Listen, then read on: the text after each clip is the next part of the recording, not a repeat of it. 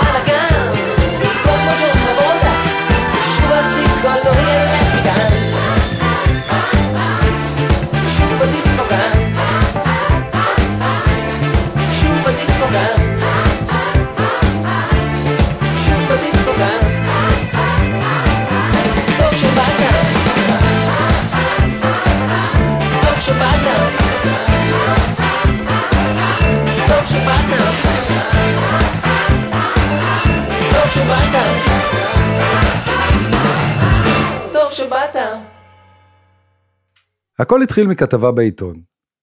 ב-1977 קורא רוברט סידגוד, המנהל האישי של הבי ג'יז, כתבה של העיתונאי ניק כהן, העוסקת בטקסי הפולחן השבטיים החדשים של מוצאי שבת.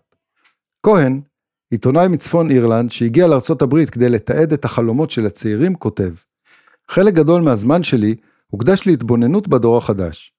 עברתי משכונה לשכונה, מדיסקוטק לדיסקוטק, כמו מגלה ארצות מטעם עצמי, ניסיתי ללמוד את הדפוסים, את הפולחנים השבטיים, וגיליתי בחורים בני 16 עד 20 טעונים באנרגיה ורעבים למשהו אחר.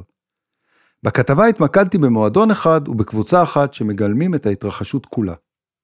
היו אלה שנות תור הזהב של הרוקנרול, אבל החבר'ה מהפרברים לא רצו רוק, ורובם כלל לא יודעים מי זה בוב דילן. הם לא התעניינו בגיבורי התרבות של שנות ה-60, לא רצו לעשות סמים, אלא ממש כמו הגברת מהשיר של משה פרץ ועומר אדם, הם רק רצו לרקוד. פעם בשבוע, בלילות שבת, מגיע הרגע בו הם יכולים להשתחרר מטרדות העבודה והפרנסה ולהתפוצץ על הרחבה. סטיגווד מזהה את הפוטנציאל הזועק מהכתבה, רוכש את הזכויות ב-40 אלף דולר, מגייס את נורמן וקסלר כתסריטאי, את ג'ון טרבולטה כשחקן ראשי, ושיגעון הדיסקו שוטף את העולם כצונאמי. הסרט, Saturday Night Fever, נחשב עד היום לאחד המצליחים בהיסטוריה, והפסקול של הבי ג'יז לאחד הנמכרים בכל הזמנים.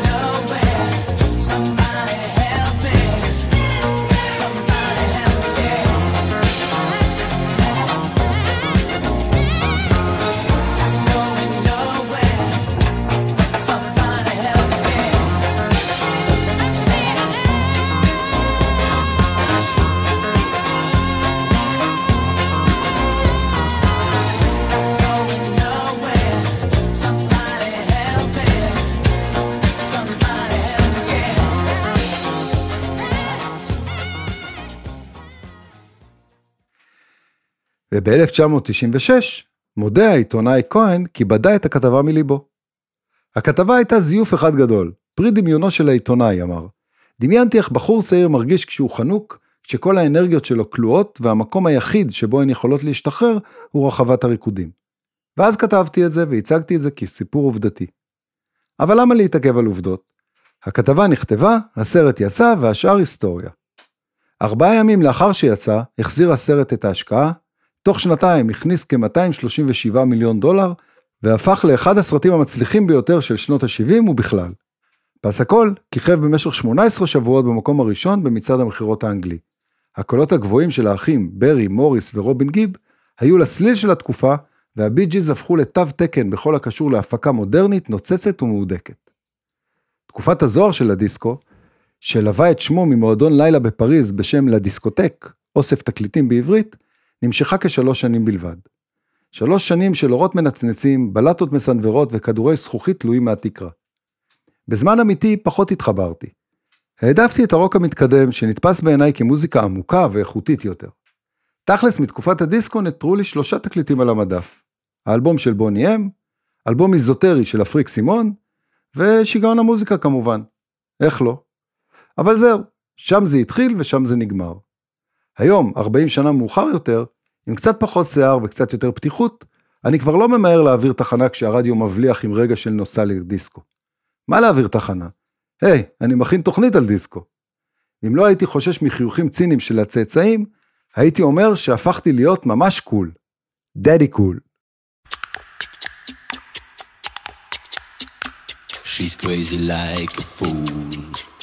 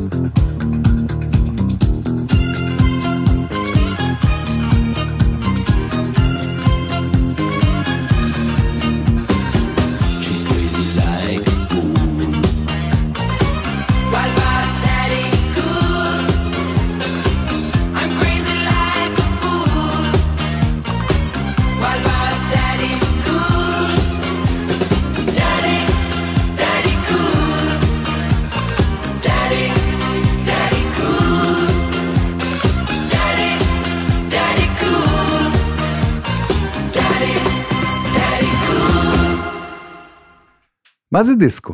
מאיפה הוא בא?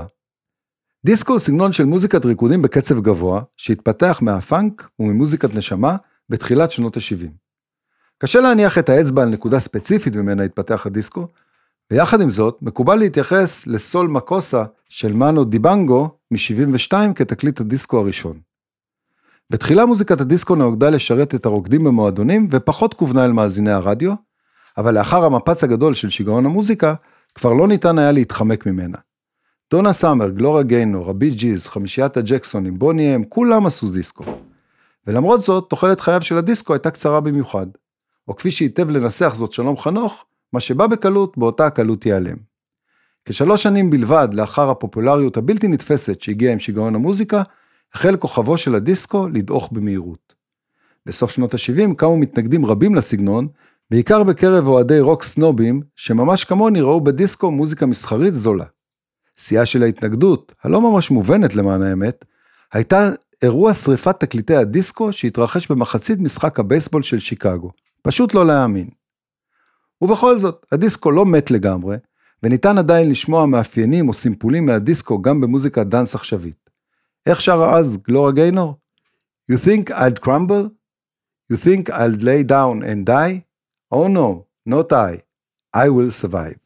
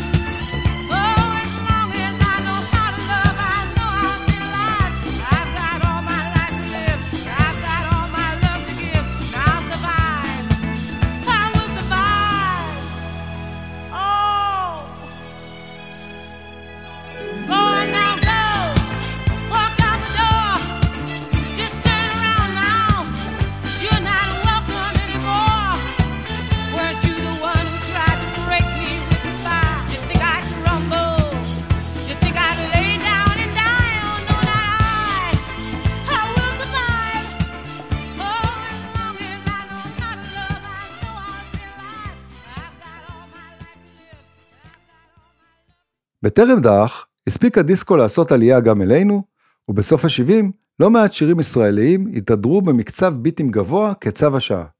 כמה זה טוב של ריק יגאל, זה הרגע לאהוב של שרי, ננסי של דורי בן זאב ועוד ועוד. אבל ללא ספק, הנציג של הדיסקו בקודש, המלך הבלתי מעורר של הז'אנר, הוא צביקה פיק. פיק, מגדולי המוזיקאי הפופ שידעה הארץ הזאת, הגיע אלינו כילד בן שמונה מפולין, והותיר אחריו שורה ארוכה של לעיתים. בסוף שנות ה-70, בעיצומו של עידן הדיסקו, פיק היה הדבר האמיתי. מוזיקה קצבית, בגדים נוצצים, שואו צבעוני, רקדניות מלוות, כל החבילה. וכמה שהוא חטף על זה. שנוי נתפס צביקה פיק כעוף מוזר במחוזותינו השמרנים משהו. המוזיקה שזכתה לאהבת הקהל לא ממש הייתה הבון טון של מבקרי התקופה, ועוד לא אמרנו מילה על ההופעה המוחצנת והלא שגרתית. וכמה שהוא השתוקק להכרה כמוזיקאי. אני אף פעם לא קיבלתי הערכה כמו מתי כספי, שלא כתב יותר ממני ולא הצליח יותר ממני. אבל כשאומרים צביקה פיק, אומרים מעריצות, אומרים בגדים מטורפים. למה לא מוזיקה? זה העיסוק היחיד שלי. בסופו של דבר, ולמרות הבדיחות על תסביכים פוטנציאליים של הבן של קוונטין טרנטינו והנכד של צביקה פיק, נדמה שהרקדן האוטומטי שלנו זכה למקום של כבוד בתולדות המוזיקה המקומית, על תרומתו שלא תסולא בפז למוזיקת הפופ, היידה צביקה.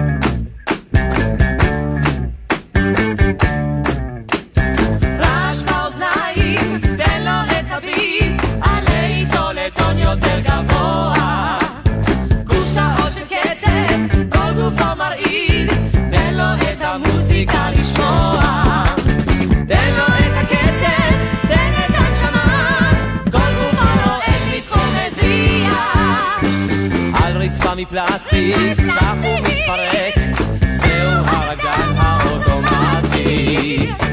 את המנגינה הוא חי, גופו מחושמל,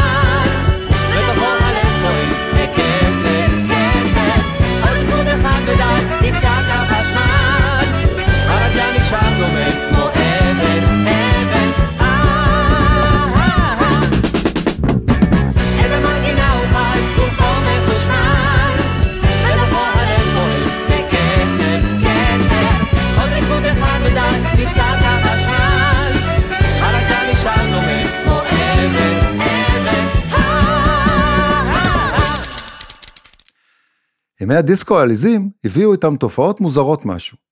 אחת מהן הייתה רולר דיסקו, החלקה על רולרס והאזנה לדיסקו. אם תרצו, יהיה לה דיסקו על גלגלים. ומסתבר שבלונדון יש עדיין מקום כזה, יש שאומרים שהוא אפילו מומלץ. רחבת החלקה קטנה, עמדה להשכרת גלגיליות, ולקוחות שלבושים במיטב האופנה של שנות ה-70. במילים אחרות, מזעזע. וזה עוד כלום. ב-77 יוצא אלבום משותף לריקי גל ולהקת ברוש, בשם קדחת החסידיסקו, לא פחות. הרעיון? הגשת שירים חסידיים בקצב הדיסקו. אכן הזוי ממש כמו שזה נשמע. לא מאמינים? הנה טעימה.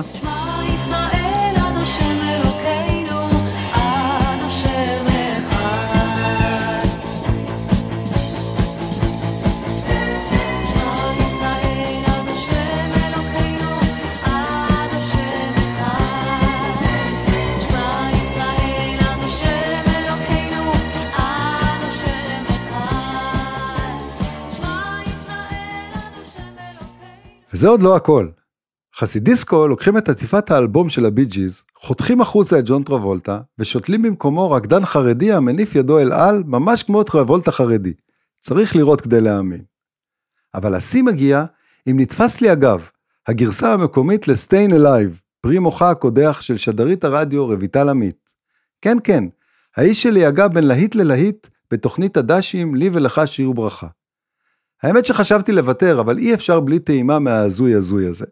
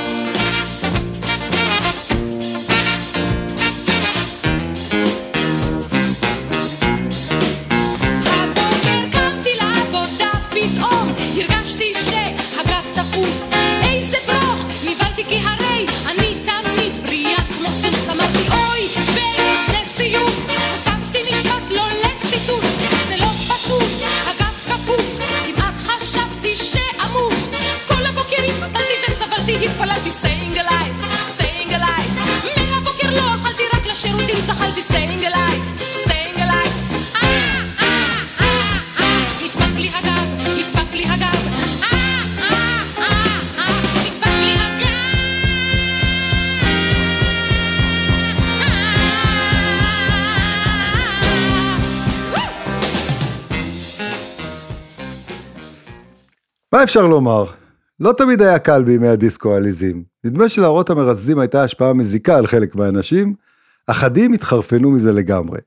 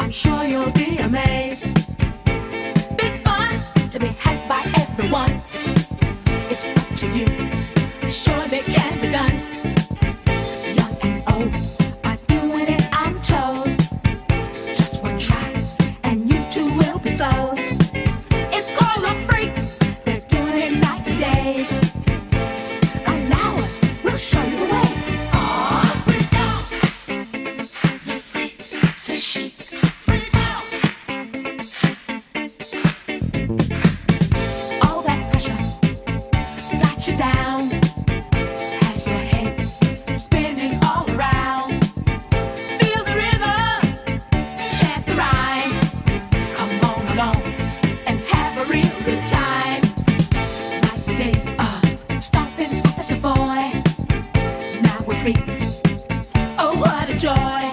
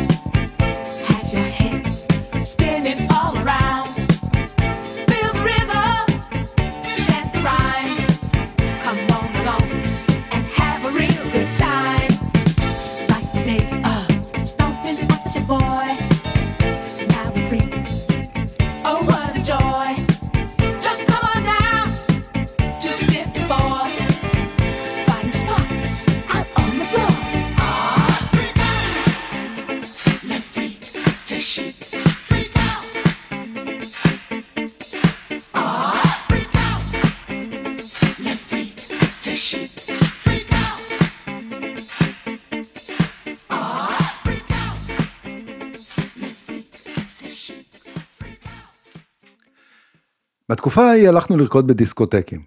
ככה קראו פעם למועדונים. ראש וראשון לדיסקוטקים, ללא כל מתחרים, היה הקולוסיאום. מועדון תל אביבי שנפתח בתחילת שנות ה-80 בכיכר אתרים בתל אביב. ככל הנראה העסק האחרון שהצליח במקום שכוח האל הזה במרכז העיר. מי לא הגיע לערב הפתיחה? מיטב סלבריטאי הביצה, הטלוויזיה סיקרה, ואפילו גרייס ג'ונס הגיע להופיע. כך תיאר עמוס לבב ממעריב. זוג נכנס לדיסקוטק, מכת רעש אדירה קידמה את פניהם. מאות אנשים קפצו וקרקרו מעל רחבת הריקודים. עשן לבר התעמר אל על, זרקורים בשלל צבעים הבליחו בעלתה, על מושבים בצבע כסף התפרקדו זוגות זוגות וניהלו שיחה מוזרה. שפתיהם נעו, אך קולם לא נשמע. רק רעש אדיר בקר מהרמקולים הענקיים. קשה לדמיין את חיי הלילה בתל אביב של אותם הימים לולא נוכחותו של המבנה העגול שהתהדר בתאורת הלייזר הראשונה בארץ. הקולוסיאום אירח אומנים כמו הפורינר וגלוריה גיינור, היה לראשון שקיים ערבים ייחודיים לקהילה הגאה, ואכלס בשיאו כ-1,500 איש כל ערב. אין ספק, בימי הדיסקו כולם ביקשו ללכת לקולוסיאום, ה Funkytown המקומי.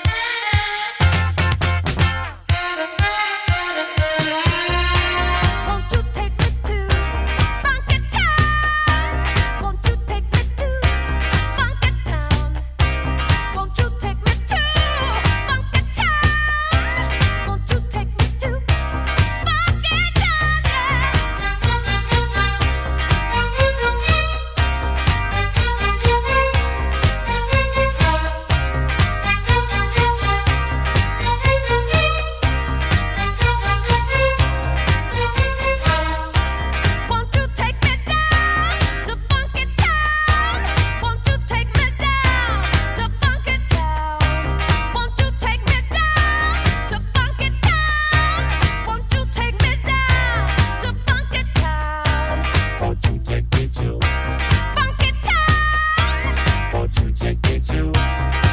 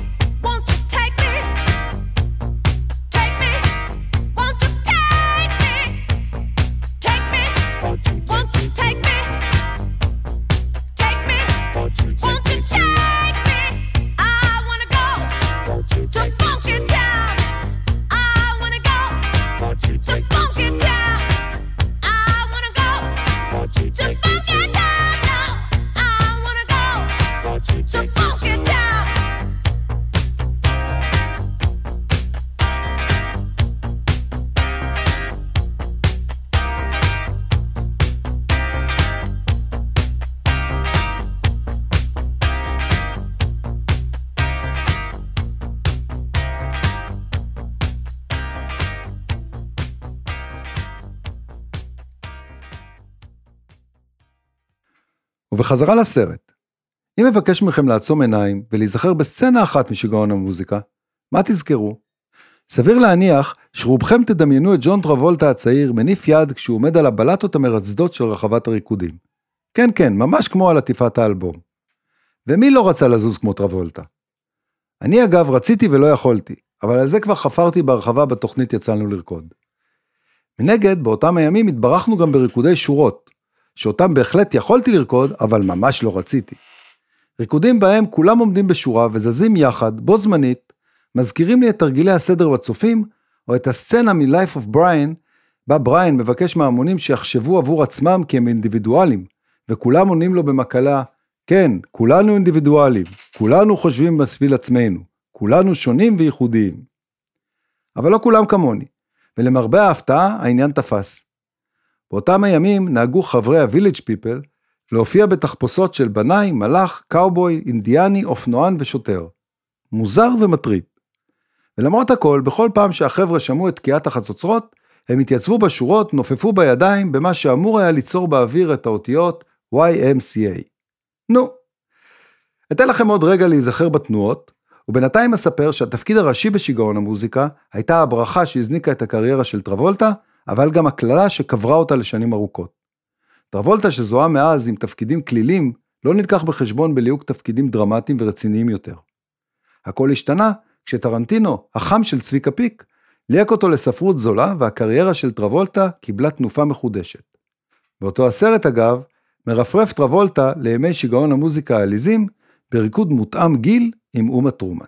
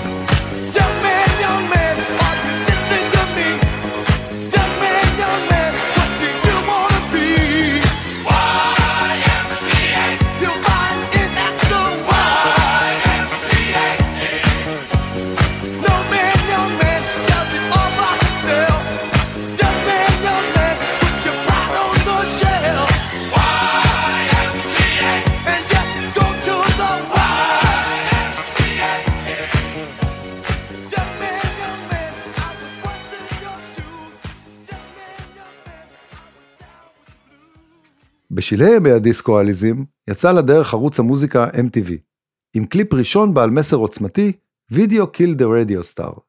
ולפתע החברים התחילו לשאול את עצמם, האם ראית את השיר החדש של? והמילה שמעת נדחקה מעט הצידה.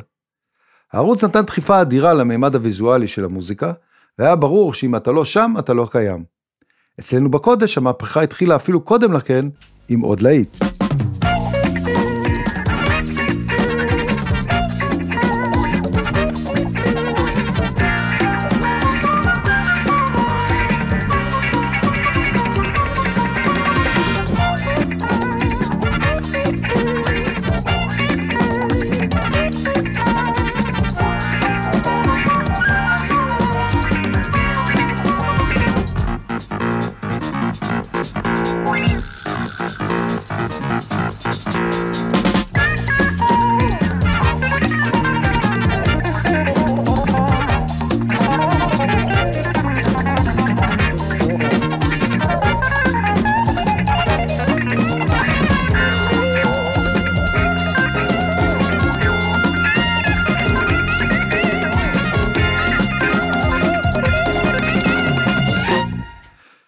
נכון, לא ערוץ יהודי המוקדש למוזיקה, אבל תוכנית שהייתה בית לדיסקו ולפופ.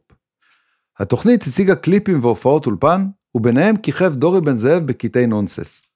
את התסריט לקטעי המעבר של דורי כתב לא אחר מאשר הסופר מאיר שלו. זמנים מוזרים כבר אמרנו? יותר מכל, היו אלה הרקדנים והרקדניות עם המכנסיים המתרחבים והשרוולים המתנפנפים שגנבו את ההצגה. ספק רב אם מצליח להיזכר ולו בשיר אחד ששודר במהלך השנים, אבל את ריקוד הפתיחה על רקע האורות המתחלפים, אני חושש שלעולם לא אצליח לשכוח. בסיכומו של דבר, נדמה שגם אם הוידאו לא הרג את כוכבי הרדיו, הוא ללא ספק גרם להם להזיע.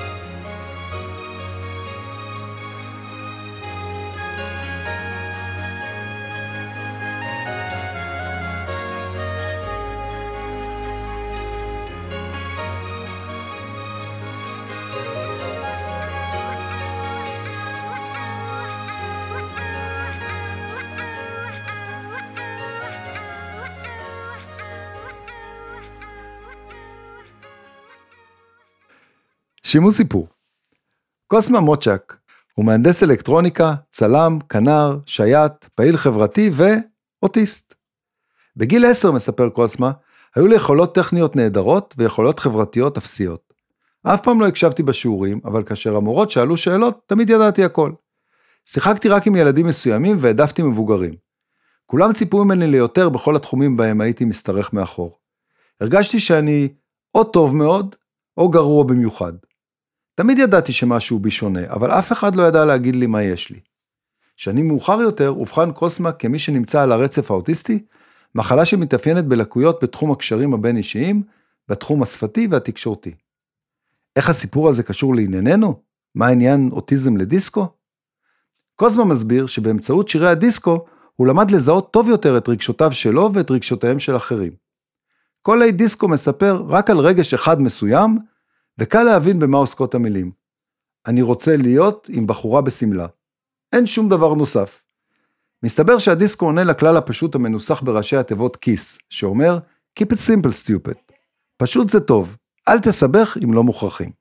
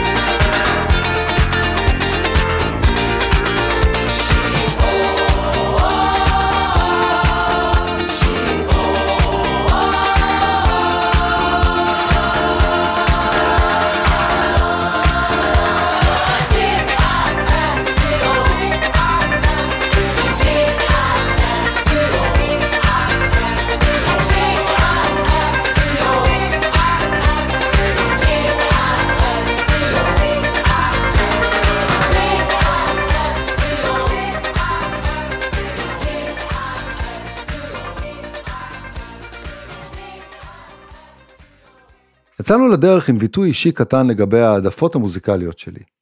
הדיסקו ירד על היקום ועל בת ים כשהייתי בן 11 בערך, והאמת היה כיף להזיז את הרגליים ואת התחת לצלילי הסינתסייזרים החדשים. ערבי סוף השבוע שלי הפכו לקדחת מוצאי שבת, אבל הרומן שלי עם הג'אנר היה קצר. ועכשיו, אחרי שעה גדושה בנוסטלגיה, אני מוכרח להגיד שלפחות לערב אחד, That's the way I like it. אהה אהה.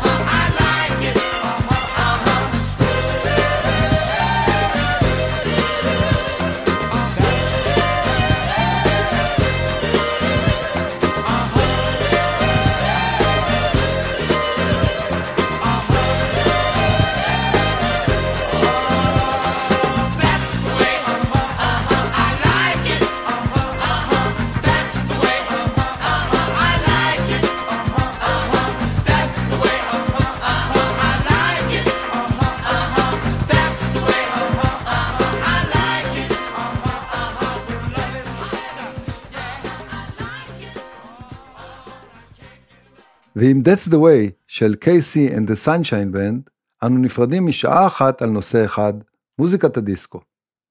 לכל מי שנדבק מחדש בקדחת הדיסקו, אגלה שמיד אחר אות הסיום של התוכנית, ניזכר באחת המחרוזות של סטארזון 45, כי ממש כמו שיניב אומר, שום תוכנית דיסקו לא תהיה שלמה בלעדיה. או בניסוחו של אודי כגן, זו כוחה של מחרוזת. ומי שיצלח בשלום את מחיאות הכפיים בשבע הדקות הקרובות, מוזמן להישאר איתנו עוד קצת למסיבת דיסקו עם מיטב לעיתי התקופה שלא הצליחו להשתחל לתוכנית. בשבוע הבא יבוא לכאן שימי קדוש עם מלא פלסטיקים מגניבים כרגיל. פיתחו יומנים ונקבע לנו דייט לשבוע הבא, בדיוק באותו היום ובאותה השעה, חמישי בעשר. נתקהל כאן כל הקומץ, כאן ברדיו האינטימי שלנו, רדיו התחנה, לעוד שעה במנהרה. תשתדלו להגיע כדי שיהיה לנו לפחות מניין. תודה למיקי שטיינר וליונתן גל שהם הטכנאים, העורכים, הסאונדמנים והמפיקים, או בקיצור, הם הם רדיו התחנה. תודה לרמי יוסיפוב, הטפיקסאי מבנימינה שמארח אותי באולפנו המשוכלל. תודה מיוחדת לשימי שאפשר לי להגג מעט בין השירים, ותודה לכם שהאזנתם. מי שלא הספיק יכול לשמוע אותנו בדף הפייסבוק של רדיו התחנה, או בפודקאסט של התוכנית שקישור אליו יעלה כרגיל בדף הפייסבוק הפרטי של שימי.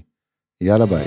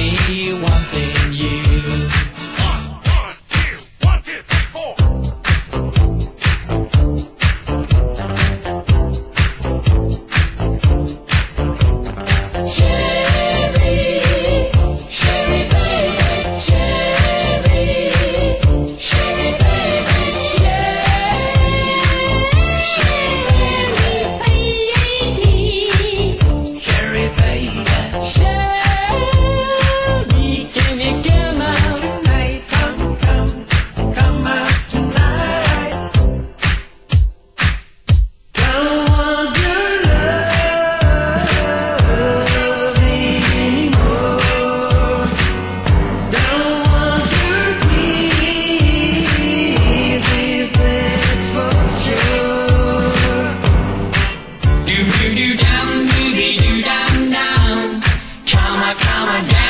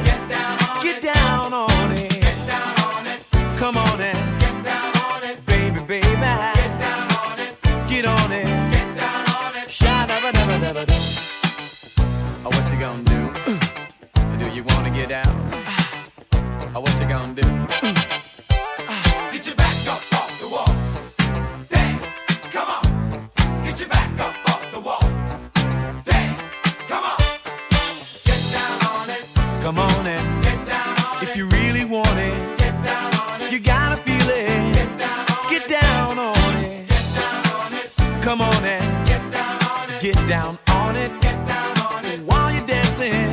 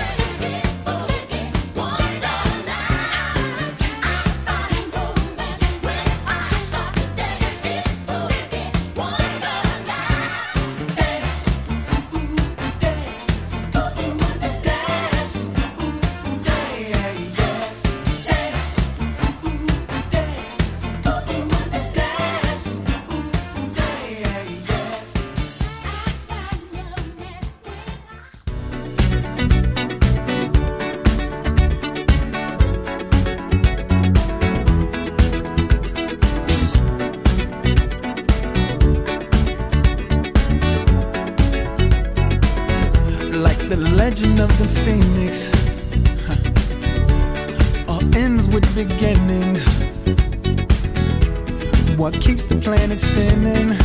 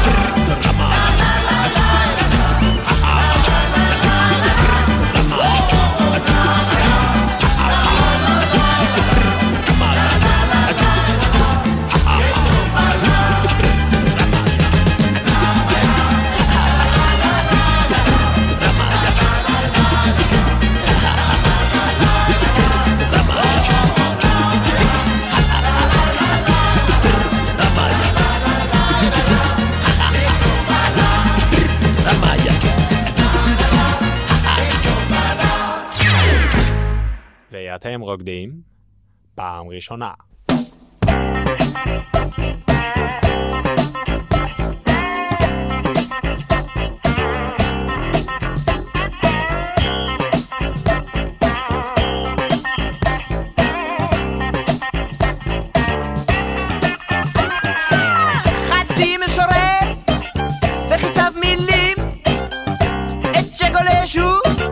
מחפש שבילים